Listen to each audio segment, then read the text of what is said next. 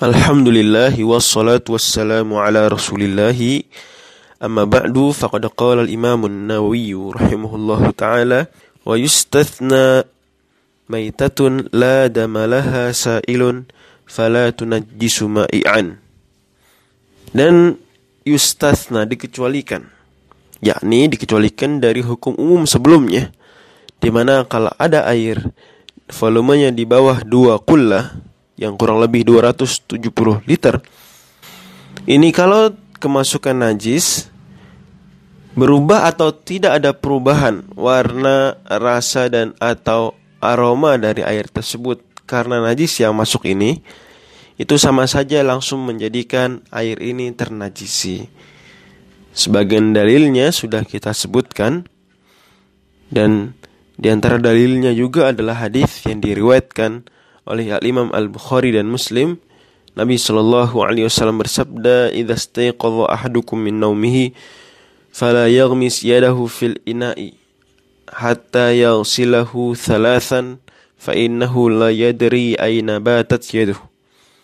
Nabi Shallallahu Alaihi Wasallam bersabda, jika salah seorang di antara kalian bangun tidur, maka jangan langsung mencelupkan tangannya ke dalam bejana air sebelum mencucinya tiga kali, karena dia tidak tahu di mana tangannya semalam menginap.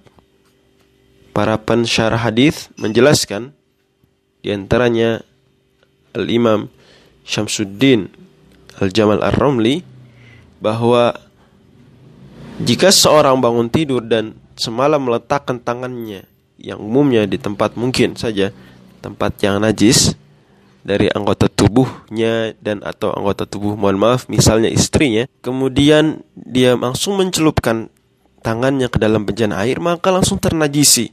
Dari situlah Rasul larang dan Rasul perintahkan supaya dicuci dulu tiga kali baru boleh memasukkan mencelupkan tangannya ke dalam bejana air.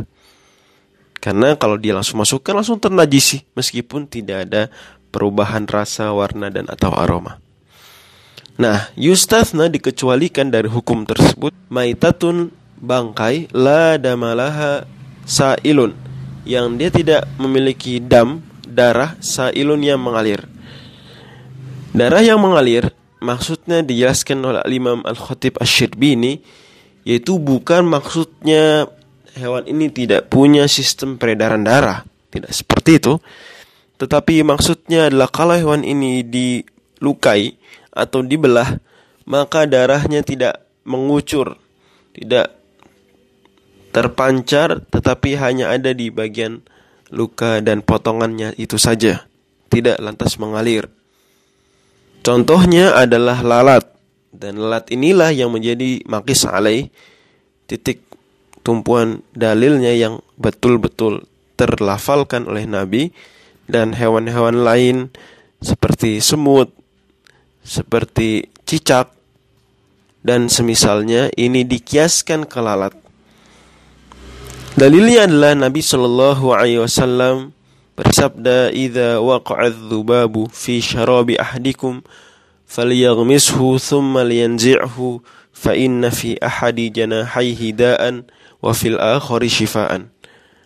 Dalam hadis yang diriwayatkan oleh Al-Imam Al-Bukhari, Nabi shallallahu alaihi wasallam bersabda, jika ada lalat yang terjatuh atau hinggap di minuman kalian, maka hendaklah ia celupkan lalat tersebut semuanya, kemudian ia cabut, ia ambil lalat tadi dan ia buang.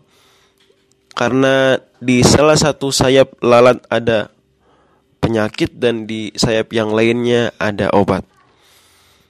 Para ulama jelaskan, lalat kalau dimasukkan ke dalam air, apalagi minuman tersebut panas, umumnya mati.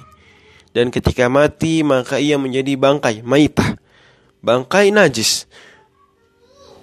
Tetapi Nabi shallallahu alaihi wasallam tetap memerintahkan hal ini, bahkan tidak ada perintah untuk air tersebut dibuang.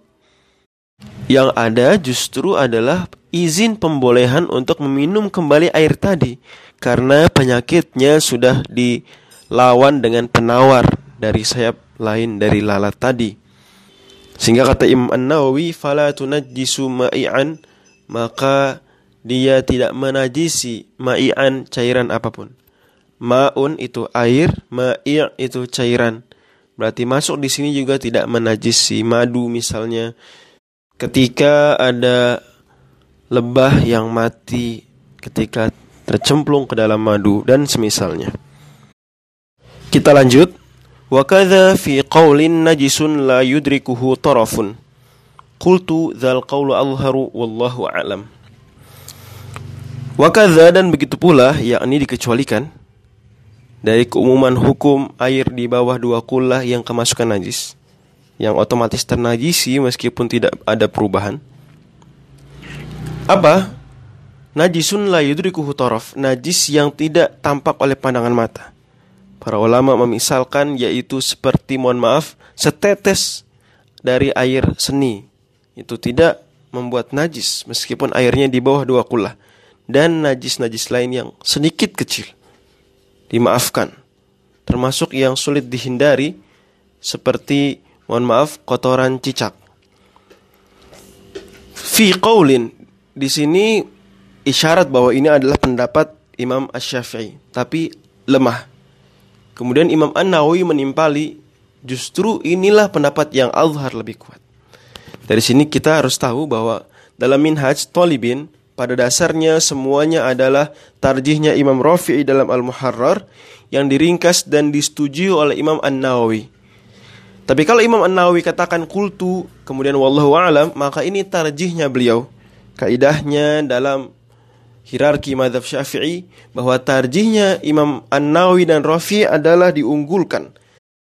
Tetapi jika tarjih mereka berdua, maka yang menjadi official fatwa mazhab Syafi'i adalah tarjih Imam An-Nawawi, wallahu alam bisawab.